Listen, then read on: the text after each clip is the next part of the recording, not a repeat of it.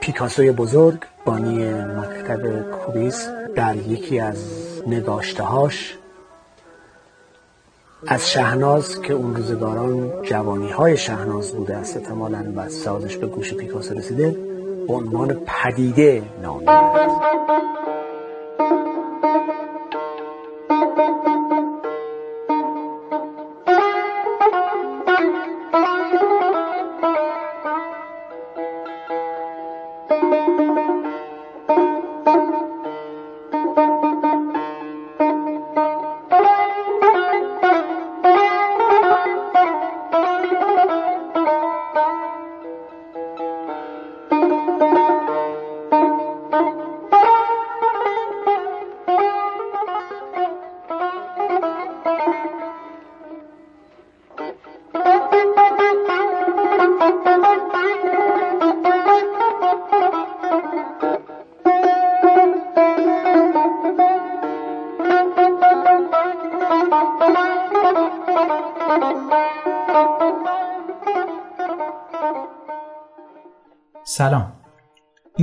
پادکست رادیو چهچه هست و شما در این پادکست با موزیسین های بزرگ بیشتر آشنا میشید. من صبحان سرویپور در هشتمین قسمت از این پادکست میرم سراغ یکی از بزرگان تار ایران استاد جلیل شهناز.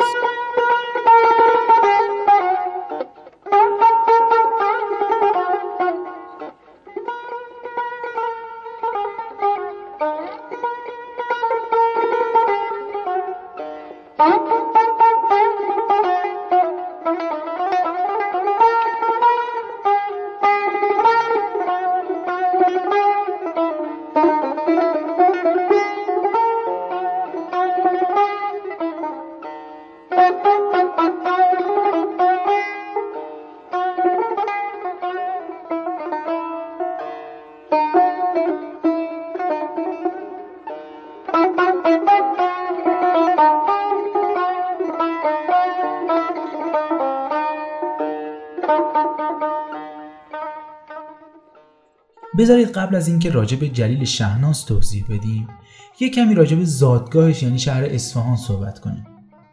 نه خود شهر اصفهان راجع به مکتب اصفهان مکتب موسیقی اصفهان. چرا؟ چون ما که نمی‌خوایم اطلاعات ایران گردی بدیم. می‌خوایم ببینیم موسیقی تو اصفهان چجوری بوده تو اون زمان. نمی‌خوایم هم تخصصی بگیم که حوصلمون سر بره.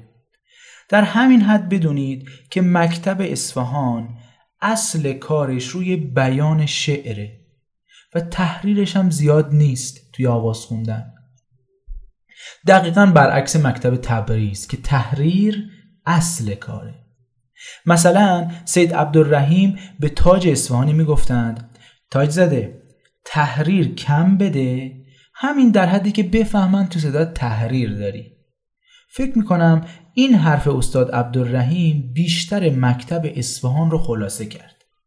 ولی اینا رو هم بدونید که تار ساز اصلی موسیقی این مکتب بوده و توی اصفهان زیاد از ستار و ستار نواز خبری نبوده. کمانچه و سنتور و تنبک هم پشت سر این ساز تار قرار داشته. ویولون و پیانو هم دیرتر از تهران به اصفهان میان. و برای همین زیاد اصفهان پیانو نواز قابلی نداشته. اگه هم شنیده باشید اصفهان زادگاه نیه دیگه که حسن کسایی رو می‌شناسید. توی اپیزود هفتم توضیح دادیم. یه چیز جالب هم بگم راجع به اصفهان.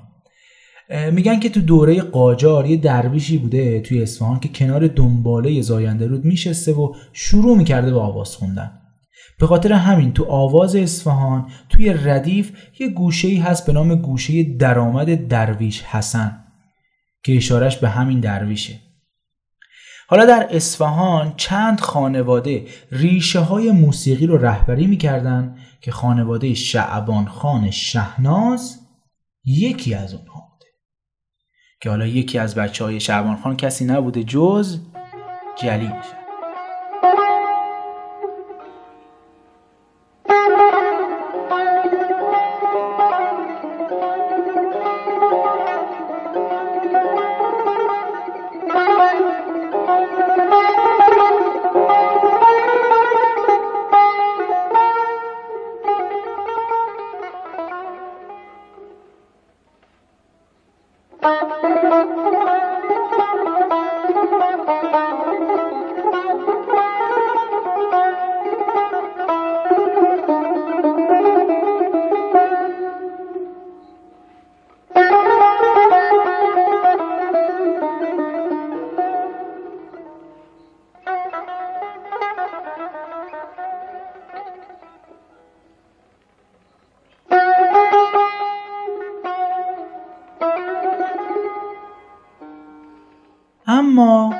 بریم سراغ زندگی هنری جلیل شهناز ببینیم چی کارا کرده.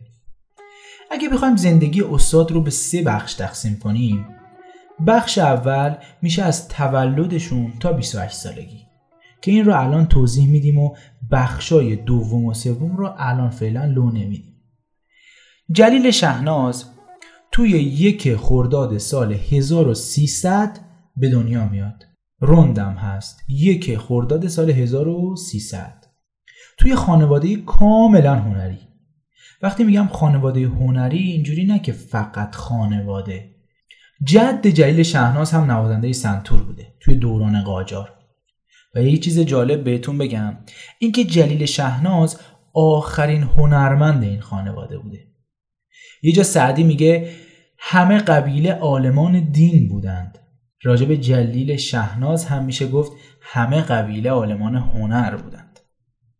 فکر کنید توی خانواده هنری توی شهر اصفهان که مکتب هنر و موسیقیه جلیل شهناز از همون اول استعدادش رو توی موسیقی کشف می‌کنه.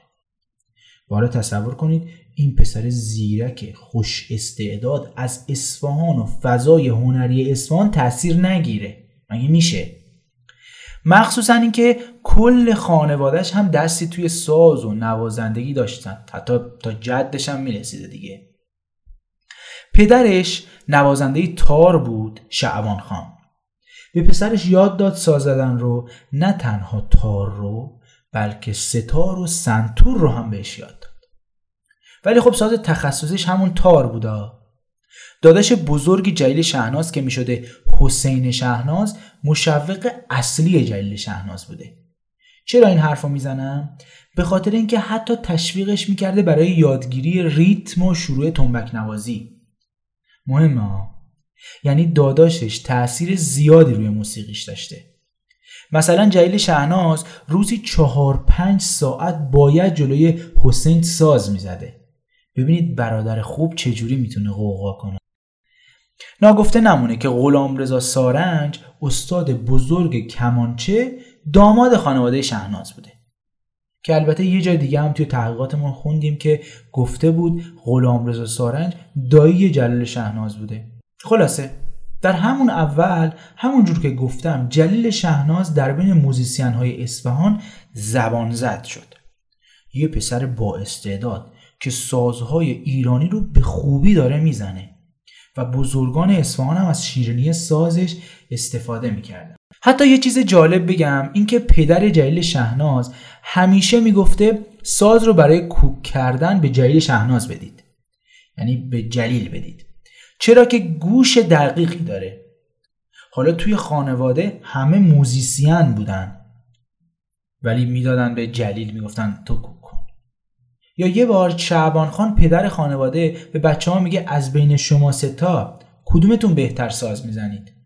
حسین هم که بالاخره به داداشاش بیشتر یاد می‌داده مشوقش بوده اون جواب میده که خودم که بر ردیف تسلط کامل دارم. برادرم علی بسیار قوی و سریع و چابک تو ساز زدن و جلیل هم برادر کوچکم خیلی شیرین و ملیح و باحال ساز می‌زنه.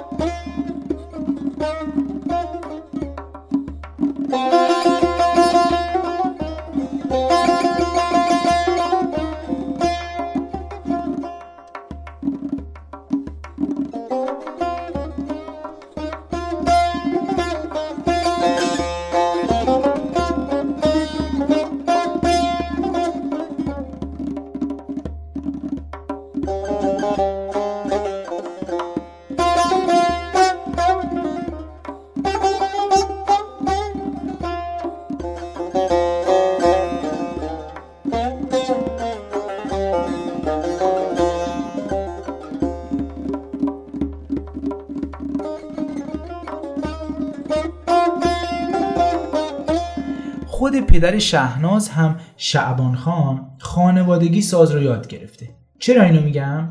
چون بابای مامانش فتح علی خان نوازنده چیره دست سنتور تو زمان قاجار بوده و ساز رو از ایشون یاد میگه بزنی یه خاطره براتون بگم از علی اکبر خان شهنازی که خیلی هم مربوط به جلیل شهناز میشه. علی اکبر خان شهنازی توی سال 1312 سفر می‌کنه به اصفهان. یعنی جلیل شهناز چند سالش بوده؟ 12 سالش بوده. برای دیدن ملک و شعرای بهار میاد به اصفهان. در اونجا ملک و شعرای بهار تبعید شده بوده و توی تبعید به سر می برده و بهار فرصت رو غنیمت میشمره و به علی اکبر خان میگه می‌خوام برای تبعیدگاه هم یه شعر بسرایم و تو هم آهنگسازیش رو بکن. ثمره این همکاری چه تصنیفی شده؟ مطمئنا همتون گوش دادید. تصنیف معروف به اصفهان رو با صدای تاج اصفهان. به اصفهان رو که تا بنگری بهشت سانی.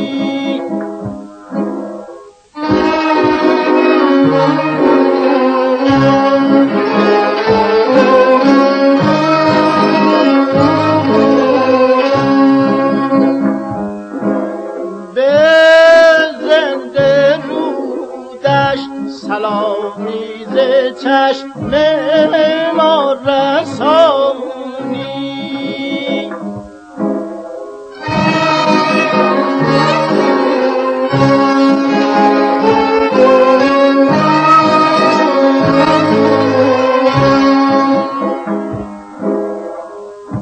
ببر از وفا کنار جلفا به گل چهره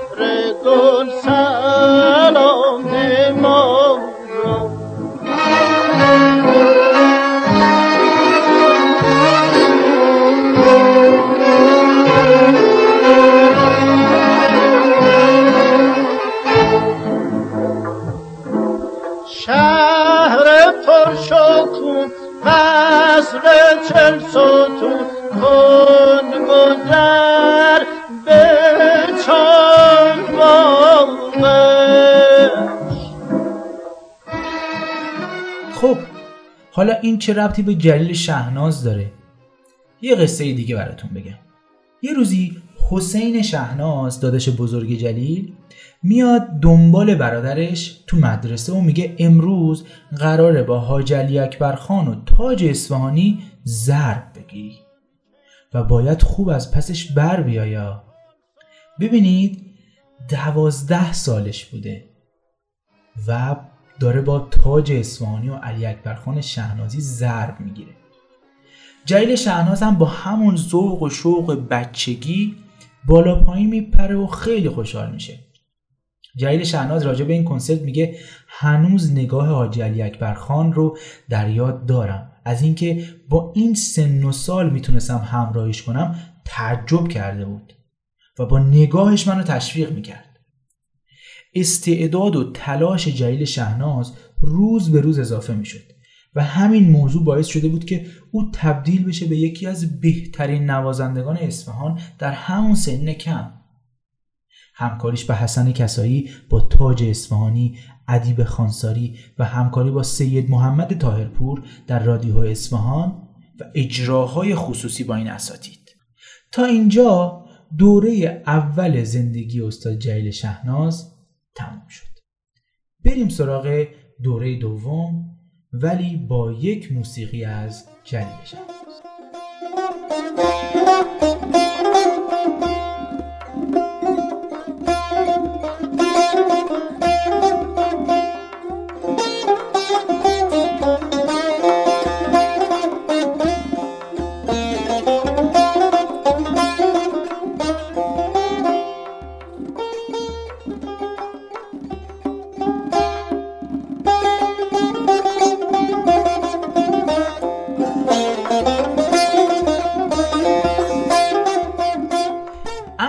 شهناز سراغ دوره دوم زندگی جلیل شهناز استاد جلیل شهناز سفر می‌کنه به کجا؟ پایتخت تهران حالا شاید بپرسید چرا؟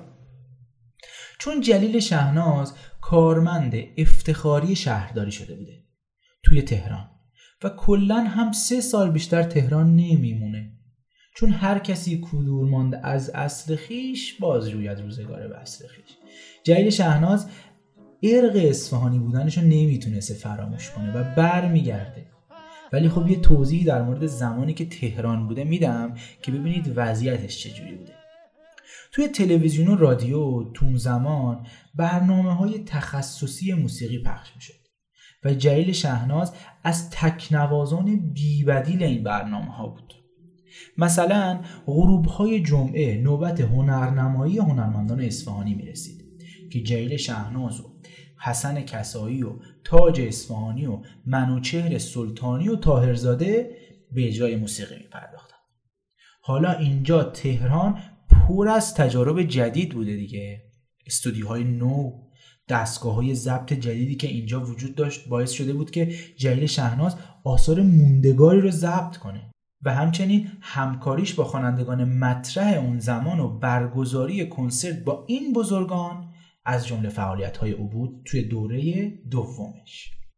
یه خاطره براتون بگم باز از کلونل علی نقی وزیری. یه روز کلونل علی نقی وزیری داشته توی راهرو رادیو رد می شده که صدای تار شهناز رو که اون موقع توی اوج جوونیش بوده میشنوه.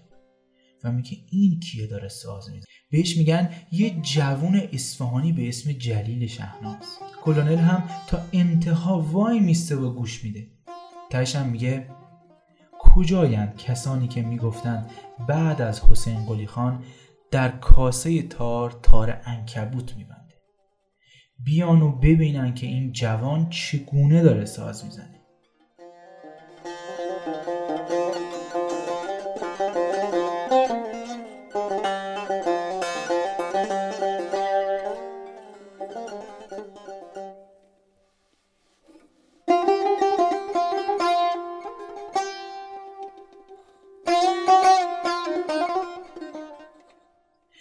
اینجا یه پرانتز باز کنم. دقیقا همین حرف رو الان راجع به تار میگن بعد از اینکه ما استاد لطفی رو از دست دادیم. که یک جمله خیلی معروفی داره که واقعا هم قشنگه. میگه تار دیگه لطفی نداره یا تار دیگه لطفی نداره. این سبک از استور سازی به نظرم یکم غیر معقوله. شاید این باور رو برای جوونا و تازه کارا جا بندازه که نمی‌تونن به پای لطفی و استادای دیگه برسن. استاد مازیار شاهی از شاگردان برجسته استاد لطفی شاگرد خود استاد لطفی به همین مسئله پرداختند و چندین هنرجوی خوب تار رو معرفی کردند و گفتن این جمله ها و این جمله های استور سازی به این شکلی به پیشروی هنر تار نوازی کمکی نمی‌کنه. و ببینید هنرجوهایی که دارن با تلاش کار می‌کنن و هنر تارنوازی رو ارتقا میدن. جا داره یادی کنیم از مازیار شاهی با این تفکرشون و صدای سازشون رو تو این اپیزود بشنویم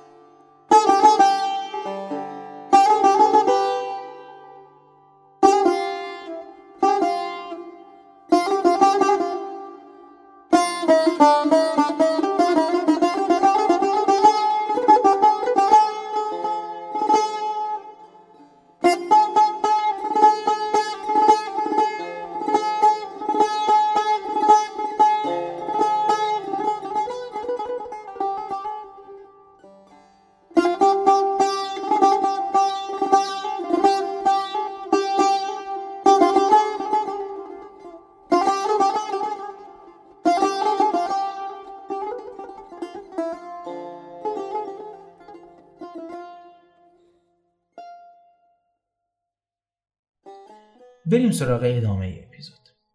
توی اون زمان توی دوران حکومت مکتب تهران بر موسیقی بود. جلیل شهناز اومد و تار ملیح مکتب اصفهان رو به اوج شکوفایی خود رسوند.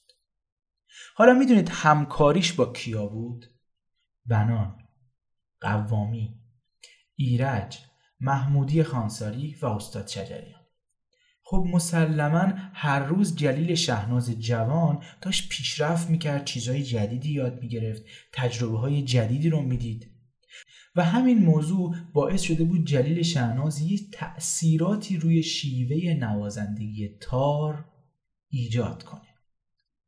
اینجا رو نوازنده ها دقت کن جلیل شهناز مثل علی اکبر خان شهنازی از نسلی می اومد که به نوت موسیقی معتقد نبودند و به قدرت حافظه اتکا داشتند. یعنی با گوش یاد می گرفتند و ردیف ملکی ذهنشون می شد. این همون سبک سینه به سینه است که الان هم بسیاری از استادا به این روش کار می‌کنن. می‌دونین دیگه توی تارنوازی جلیل شهناز از جمله کساییه که بسیار ساز زدنش دلنشینه و الگوه. یعنی مثلا اینجوری بهتون بگم در عین تکنیک اصالت و قدرت نوازندگی یه شاعرانگی هم توی ساز جلیل شهناز هست که واقعا توی ساز کس دیگه ای نبوده و الان هم شاید هنوز نیست. تار شهناز مبتنی بر وزنهای شعری و نصر مسجع بوده. مثلا توی ساز شهناز از ریزهای زیاد و درابهای متعدد و مزرابهای سرعتی خبری نبوده. بیشتر جلیل شهناز پنجکاری ها و ویبراسیون ها و مالش های عجیبی توی نوازندگیش بوده. مثلا شهناز با مالش طولی تار صدای جدیدی برای تار به وجود آورد. مطمئنا نوازنده ها بیشتر می‌فهمن که چی دارم میگم. ولی به زبون خودمون شیرین تر بود ساز زدنش. فکر کنم اینجوری از تخصصی بودنش کم می‌کنه. یا یا مثلا اینجوری بهتون بگم احساسی تر ساز می‌زد. حسی تر ساز می‌زد. بذارید یه نمونه گوش بدیم. چون ممکنه یه کسی نوازنده نباشه و داره این اپیزود رو گوش میده. به بیان واقعی رسیده در ساز. اونم از وقتی که من این ساز رو شنیدن سر در گرو یاد گرفته نداره. سر در گرو ردیف و تقلید از دیگران نداره. در لحظه همچون آبشار ازش میریزه و بیان می‌کنه به زیباترین شکل. آنچنان در ذهن تصویر می‌سازه که این تصویر تو با خودش می‌بره. کاش من دستی در فیلم برداری داشتم و یک کلیپ میساختم که البته هیچ کس نمی‌تونه کلیپی بسازه. از ساز شهناز. اون حال هوایی که شهناز در آدم ایجاد می‌کنه حال هوای معنوی و فرازستانی است که انسان به فرازستان مینو می‌بره.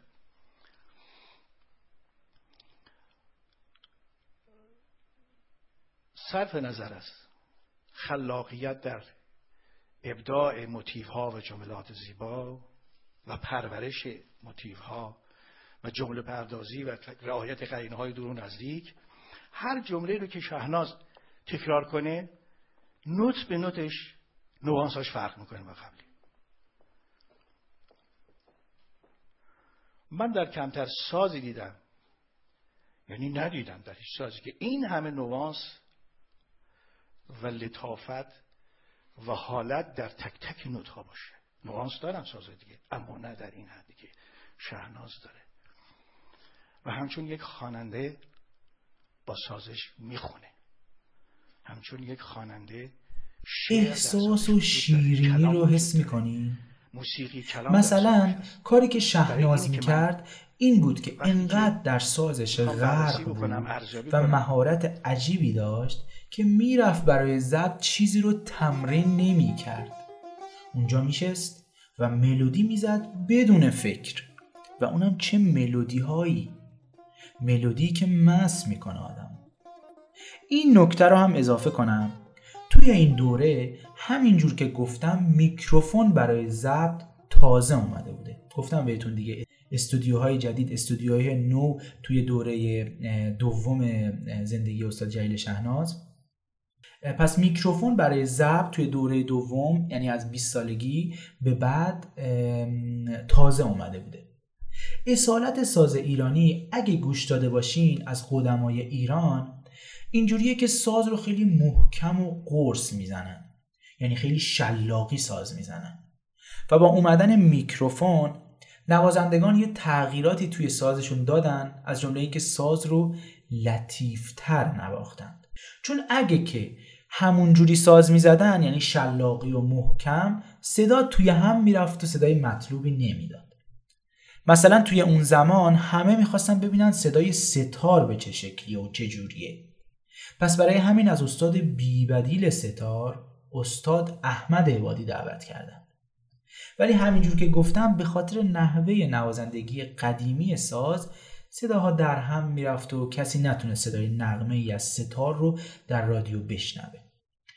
اون اولایی که استاد عبادی ساز می‌زدن و نه بعدش. حالا از اونور قضیه هم بررسی می‌کنیم که ستار چی شد و چی نشد و استاد عبادی نوازندگیشون چه جوری بود و چه جوری بعد شد و اینها. ولی خب فعلا اپیزود جلیل شهنازیم و ساز تار. پس صدای تار جلیل شهناز رادیو رو مبهوت خودش کرد. مزرابای تمیز احساسی شیرین و صد البته زیبا. مثلا می‌خوام براتون فکت بیارم. استاد لطفی در مورد شهناز میگن که با موسیقی رادیو به رادیو علاقمند شدم و با تار شهناز به تار یا صبر کنید یه خاطره از استاد شجریان براتون بگم. اون موقع رادیو توی خونه شجریان اینا حروم بوده. یادتونه دیگه گفتم که پدر استاد شجریان یکم فضای مذهبی داشتن بالاخره قاری قرآن بودن و یکم فضای مذهبی بوده. و استاد شجریان توی دانش سرا به برنامه های رادیو گوش می‌داده. توی هفت روز هفته به غیر از جمعه ها ساعت یک و نیم بعد از ظهر ساز تنها پخش می شده که سه روزش ثابت به تو سال سی و هفت. یه روزش استاد عبادی یه روزش استاد ورزنده و پنج شنبه ها استاد شهناز. استاد شجریان خودشون تعریف می‌کنن که پنج شنبه ها من هر جا بودم باید ساز شهناز رو گوش می‌دادم. چرا؟ چون ساز شهناز تنها ساز آوازیه. ساز شهناز برخلاف بقیه نوازنده ها 80 درصد آوازیه و 20 درصد سازیه. توی ماشینشون هم استاد شجریان جز ساز شهناز ساز دیگه گوش نمی‌داده. چون با ساز شهناز زندگی می‌کرد. خود استاد شجریان میگن که آوازم به لحاظ زمانبندی بسیار تحت تاثیر شهنازه و بیشترین تأثیر رو از ساز شهناز گرفتن. حتی استاد شجریان رفته بودن برای شنیدن ساز شهناز یه ضبط صوت فیلیپس هم خریده بودن که صدای ساز شهناز رو باهاش ضبط می‌کردن. استاد شجریان میگن صدای ساز دو نفر رو می‌خوام تکی بشنوم. حتی بدون همراهی تنبک. یکی ساز حسن کساییه و یکی هم ساز جلیلشم حالا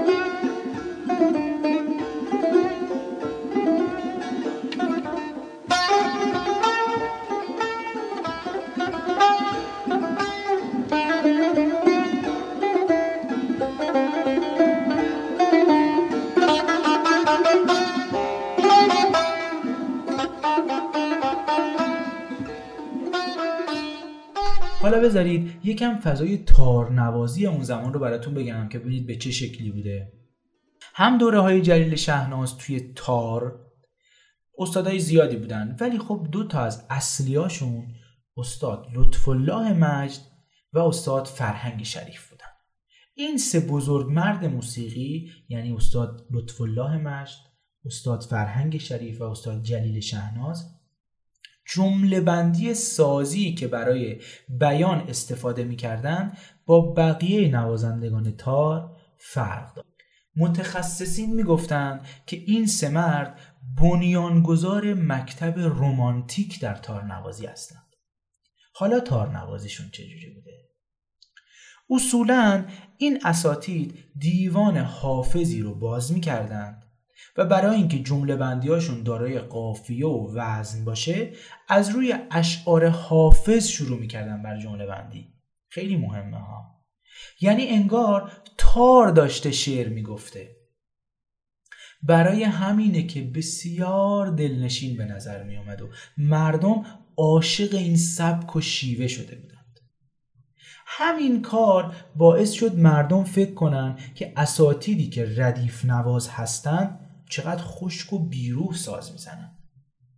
ببینید هر کدوم از این مباحث که کدوم درسته کدوم غلطه کدوم زیباست و کدوم زیبا نیست اینا رو من نمی‌دونم. من فقط دارم اتفاقایی که افتاد برای تارنوازی برای شیوه تارنوازی و استاد جلیل شهناز سردمدارش بود رو بیان می‌کنم. جفت سبک ها هم سبک ردیف نوازی و هم سبک استاد جلیل شهناز و هم دوره هاشون به نظر من زیباست و من جفتش رو گوش می‌کنم و حتی لذت می‌برم. از پادکست رادیو چهچهه هیچ قضاوتی راجع به این موضوع نمی‌کنه ما فقط چیزهایی که خوندیم رو میگیم و بیان می‌کنیم تا شما هم بدونید. اصلا هدف پادکست یه چیزهای دیگه ایه. هدف پادکست ما بیشتر آشنایی مردم با موسیقی اصیل ایرانیه. و اصلا وارد این بحث ها نمیشیم.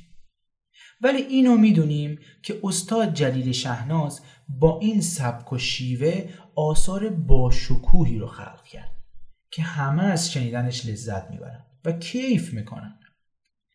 مثلا خود استاد شهناز نمی‌دونسته قطعاتش رو دقیقا کجا و کی ساخته. چرا؟ به خاطر قدرت بداه سرایی او. از استاد شهناز از هر دستگاهی ده ها قطعه و ریتم و کوک های مختلفی به جا مونده. بزنید بداه نوازی رو برای کسایی که نمی‌دونن چیه توضیح بدم. سعی می‌کنم خیلی هم ساده توضیح بدم که زیاد تخصصی نباشه. ببینید بداهه یعنی خلق لحظه‌ای ملودی. همین. بدون فکر. یعنی نوازنده میشینه و شروع می‌کنه به صورت لحظه‌ای ملودی مینوازه. بدون فکر قبلی ها. یعنی کاملا بیان حس اون موقعش. مثلا شاعر علامه میرجهانی میگه هر نظرم که بگذرد جلوه رویش از نظر بار دگر نکوترش بینم از آنچه دیدم. اما یه کسی که بداه خوب ساز می‌زنه مطمئنا باید بدونید دیگه بداه خوب سخنم میگه دیگه. جایی میخوندیم توی تحقیقاتمون خیلی جالب بود که می‌گفت جلیل شهناز خیلی هم حاضر جواب بوده. هر روز صبح که از خواب بیدار می‌شده تکه کلام همیشگی خودش رو تکرار می‌کرده که چطور است حال سرکار؟ ولی علی اصغر بهاری نوازنده چیره دست کمانچه که خودش هم دستی توی تنز و تننازی داشته جواب می‌داده کلا چطور است همه جا؟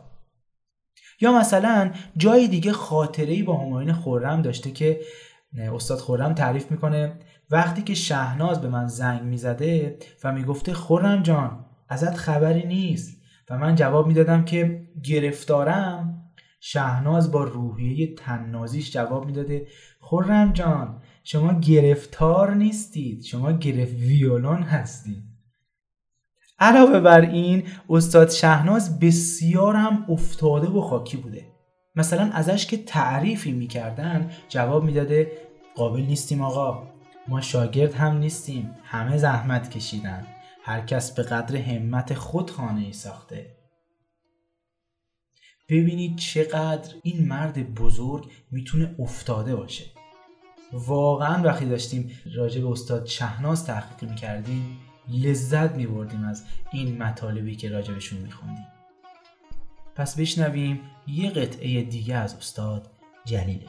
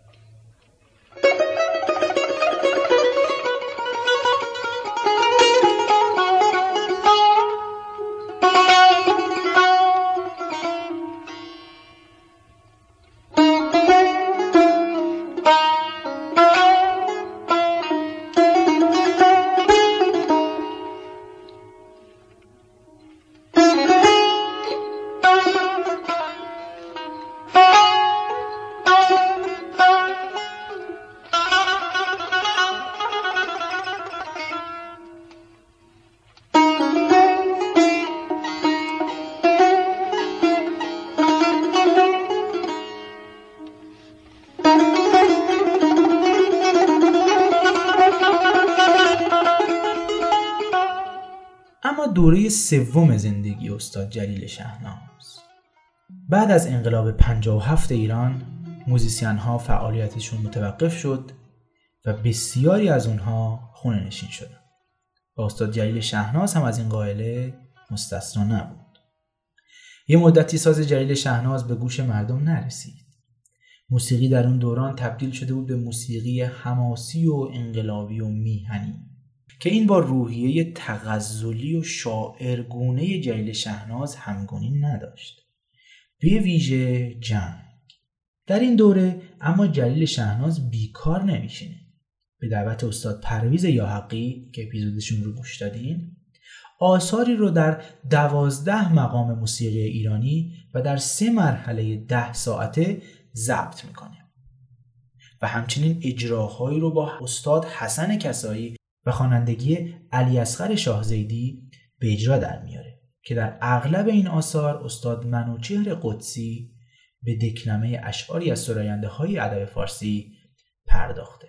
همچنین جلیل شهناز شروع می‌کنه بر ضبط تکنوازی یا دونوازی در استودیو به همراه همایون خرم، پرویز یاحقی و منصور سارمی و فضل الله توکل و اسدالله ملک.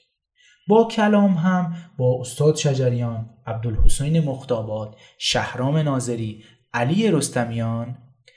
کارهاشو ضبط و منتشر. ببینید تجربه با بزرگان هر سازی چقدر می‌تونه چیز به آدم یاد بده. همیشه من به هنرجوها میگم که همه جا ساز بزنید و همه بخونید. چون اونا همیشه یه چیزی دارن که به شما بدن. بعد از اینها دیگه توی اون زمان جوری شده بود که شهناز دیگه صاحب سبک شده بود. سبک جلیل شهناز. واقعا هم می‌گفتن تو اون زمان ساز او دیگه برای خودش شخصیتی داشت. جوری بود که هر وقت ساز می‌زد شما چشمتو میبستی میفهمیدی جلیل شهناز داره ساز می‌زنه. شیرین شیرین و شیرین. اما جلیل شهناز در یک گروهی هم فعالیت می‌کرد که می‌تونیم واقعا ازش نام ببریم به عنوان یکی از بهترین گروه های تاریخ موسیقی ایران. گروه اساتید موسیقی ایرانی گروه فرهنگ و هنر به سرپرستی فرامرز پایور. حالا گروه رو ببینید. سنتور فرامرز پایور. کمانچه علی اصغر بخاری. محمد موسوی و حسین ناهید نی. حسین تهرانی و محمد اسماعیلی تنبک. عبدالوهاب شهیدی و شهرام ناظری هم خواننده. و تار جلیل شهناز تکنوازی جلیل شهناز زبان زد بود. حالا مردم می‌خواستن ببینن گروه نوازیش چجوریه. و دیدن شیرینی ساز او به گروه هم رنگ و بوی عجیبی میده. بزرگان آواز ایران از استاد تاج اصفهانی گرفته تا استاد محمد رضا شجریان جلیل شهناز رو بهترین جواب دهنده آواز خود می‌دونستند. خوانندگان می‌گفتند جوابهای جلیل شهناز جوریه که حتی یه واو هم جا نمیفته می‌دونین هم برای چی بود دیگه؟ گفتم بهتون استاد دیوان حافظ رو باز می‌کرده و با دیوان ساز می‌زده. یعنی چی؟ یعنی انگار ساز داره خود شعر می‌خونه. غلام نرگس مست تو تاج دارم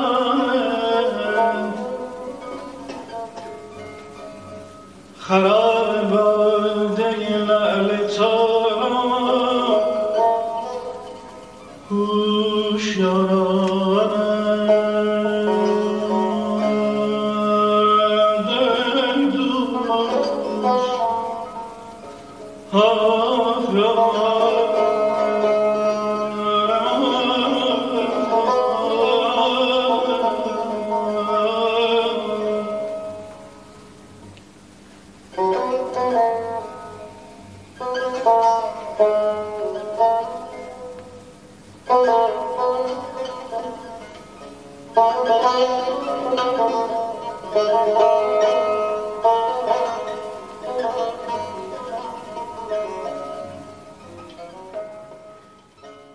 این سبک از کار استاد شهناز می‌گفتن حافظان نوازی شاید بپرسید یعنی چی؟ حافظان نوازی دیگه چه مدلیه؟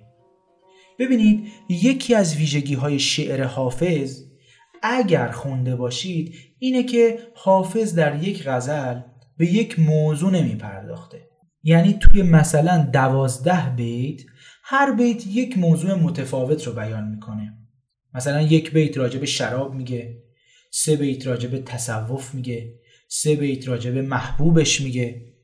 من راجع به این مسئله خیلی تحقیق کردم و توی یک کتابی این داستان رو خوندم که خالی از لطف نیست بگم بهتون. یه روزی شاه شجاع حافظ رو به زبان اعتراض صدا می‌کنه و میگه هیچ کدوم از شعرهای شما آقای حافظ از مطلع تا مقطع بر یک منوال نیست. تو یه غزل دو سه بیت راجع به شرابه سه چهار بیت در مورد تصوف و یکی دو بیت توصیف محبوبه و حافظ در جواب میگه شعر حافظ در آفاق استهار یافته و نزد دیگر حریفان پای از دروازه شیراز بیرون نمی نهد. مرحوم احمد شاملو میگه که به هم خوردگی در غزلهای حافظ لطمه بزرگ به شعرش وارد کرده نمی‌دونم این غلطه یا درسته ولی تو اون تحقیقاتی که ما کردیم اونجا نوشته بود که غلطه این حرف احمد شاملو حالا ما وارد این بحثاش نمیشیم. چرا؟ چون که این به هم ریختگی و پاچیدگی نه تنها عیب شعر بلکه حسن شعره. تا جایی که این ویژگی باعث شده که بعد از قرآن مردم به دیوان حافظ رو بیارن. اما اینا چه ربطی به ساز زدن جلیل شهناز داره؟ شهناز از جمله کسایی بوده که از جمله تکراری همیشه دوری می‌کرده. و این جزو وسواس کاریش بوده. هر جمله ملودیش فرق می‌کنه. توی شروع کار هماهنگی بین ملودی ها نیست ولی بعدش انگاری هماهنگی ایجاد میشه. مثل بخش افشاری تار و ترمه که پر از ملودی های غیر قابل پیش بینی و غافلگیرانه است. اما در نهایت جمله بندی و قرینه سازی. استاد شهناز به بیان واقعی رسیده در ساز. اونم از وقتی که من این ساز رو شنیدم سر در گرو یاد گرفته نداره. سر در گرو ردیف و تقلید از دیگران نداره. در لحظه همچون آبشار ازش میریزه. و بیان می‌کنه به زیباترین شکل. آنچنان در ذهن تصویر می‌سازه که این تصویر تو رو با خودش می‌بره. کاش من دستی در فیلم برداری داشتم و یک کلیپ میساختم که البته هیچ کس نمی‌تونه کلیپی بسازه. از ساز شهناز. اون حال هوایی که شهناز در آدم ایجاد می‌کنه حال هوای معنوی و فرازستانی است که انسان به فرازستان مینو می‌بره.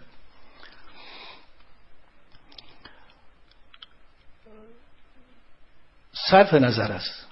خلاقیت در ابداع موتیف ها و جملات زیبا و پرورش موتیف ها و جمله پردازی و رعایت قرینه های دور و نزدیک هر جمله رو که شهناز تکرار کنه نوت به نوتش نوانساش فرق می‌کنه با قبلی.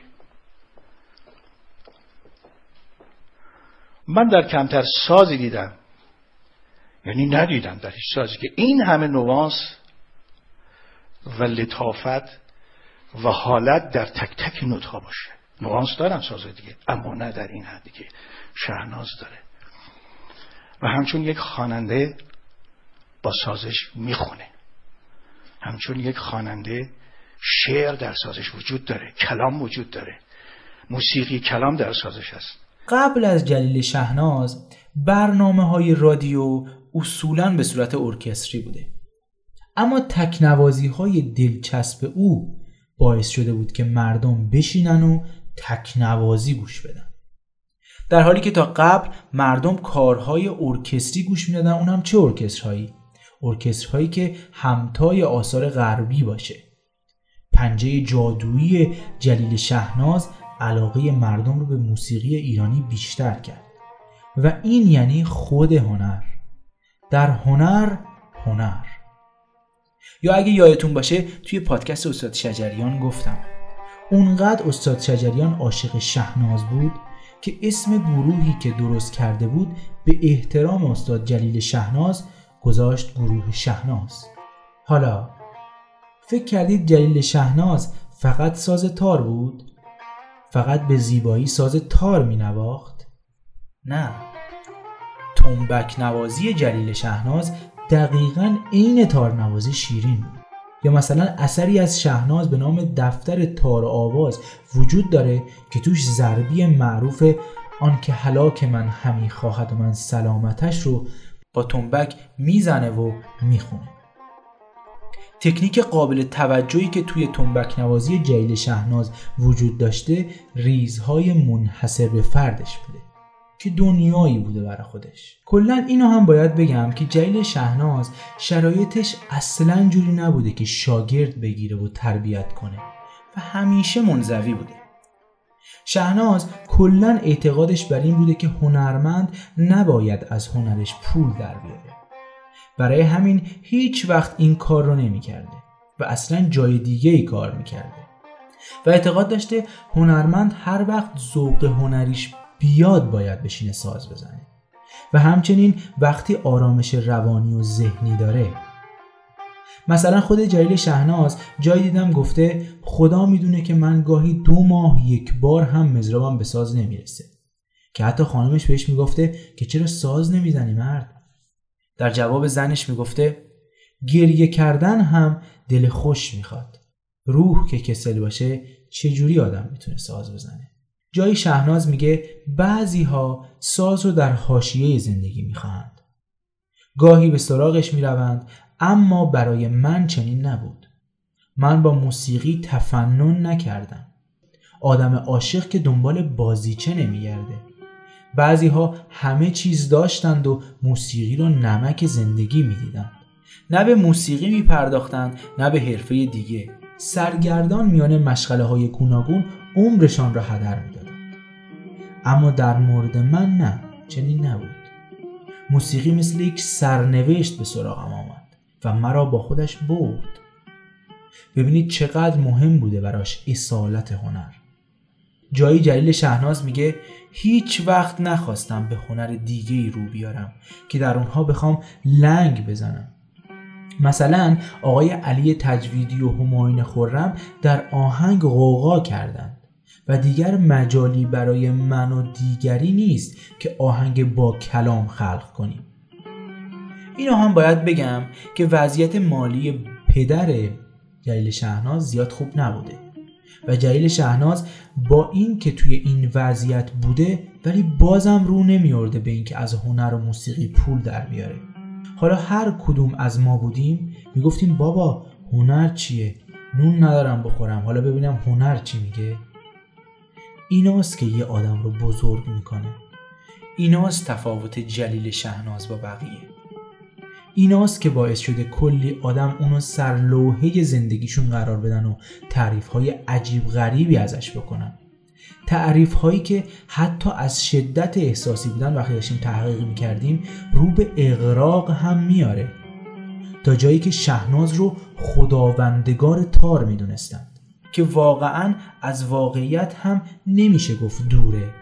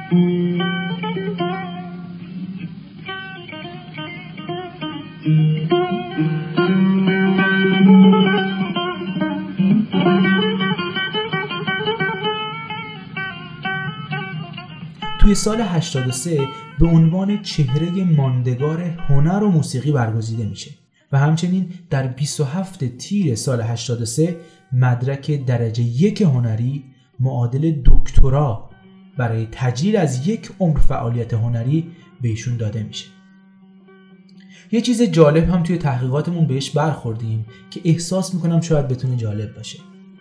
در دومین کنسرت گروه اساتید که در لندن و در بزرگترین و معتبرترین سالن این شهر آلبرت هال برگزار شد پوسترهایی از این کنسرت در جاهای مخصوص نصب شده بود و دیده می‌شد که ایرانیان دور از وطن با دیدن این پوستر که توش عکس استادان موسیقی بود با این پوسترها حرف می زدند.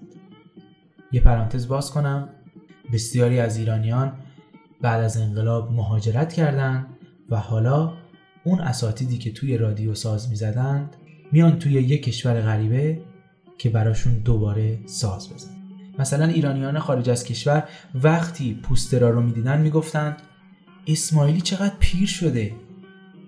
اما چه چهره دلنشینی داره. پایور رو نگاه کن. هنوز هم همون آقای شیک و منظم سالهای رادیوه. استاد بهاری رو ببین. مردی که بیش از نیم قرنه در لابلای سیمهای کمانچه در جستجوه. یا یکیشون می‌گفت با شمایم آقای شهناز که در بانگ ساز شما جوانی رو شناختم. با عشق دیدار کردم و در راه مدرسه و خانه جلوی مغازه آقای نجفی وای میستادم و به رادیو که صدای دل شما رو پخش می‌کرد گوش می‌دادم. آقای شهناز تا چه شد؟ کسایی کجاست؟ راستی شما از بهاری خبری دارید؟ فاخته ای چرا خاموش شد؟ در خیابان کنزینگتون ایرانیان با پوستر حرف می زدن. شجریان سلام چقدر دلم برای صدای ملکوتیتان تنگ است آیا می دانید پسر ده ساله من که می‌خواست ادای مایکل جکسون رو در بیاره امروز مشتاق شنیدن صدای شماست؟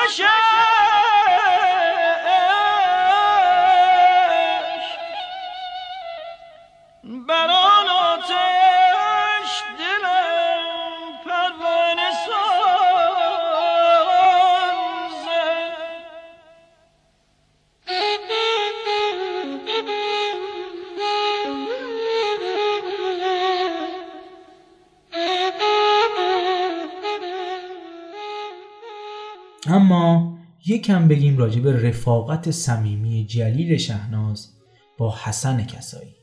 نمی‌خوام زیاد سرتون رو درد بیارم. همینقدر بهتون بگم که رفاقت به حدی بود که توی نوازندگیشون هم تاثیر گذاشته بود. وقتی دو نوازی با هم می‌کردن بسیاری نمیفهمیدن که این دو نوازی تار نیه یا نی تار.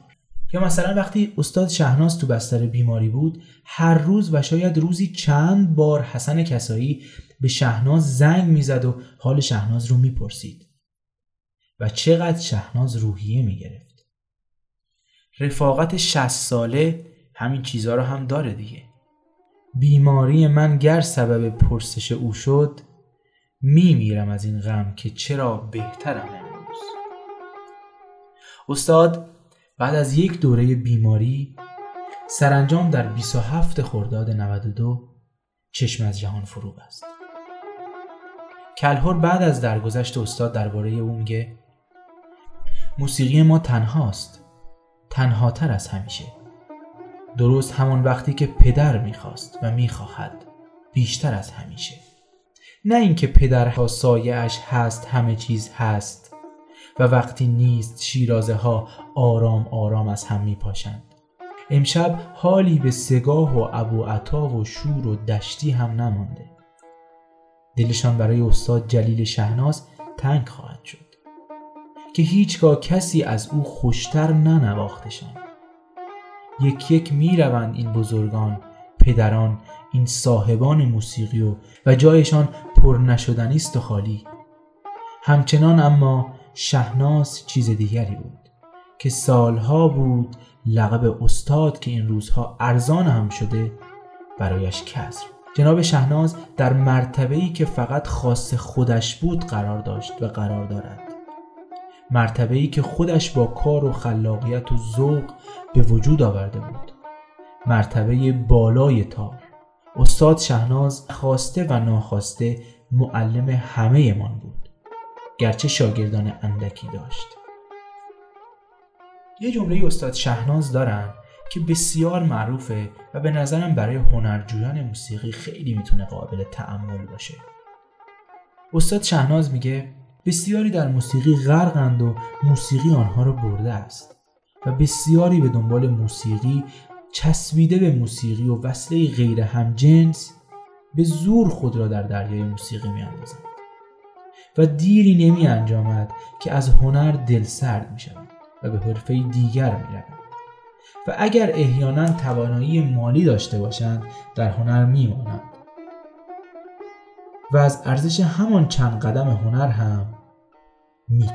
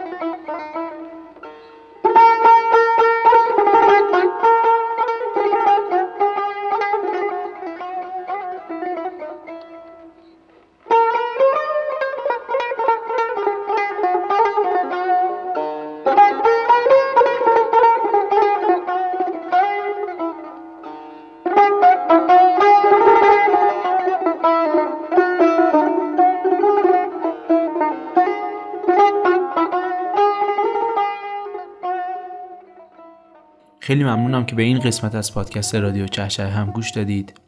ممنونم که این همه به ما لطف دارید به ما پیام می‌دید انتقاد می‌کنید پیشنهاد می‌دید.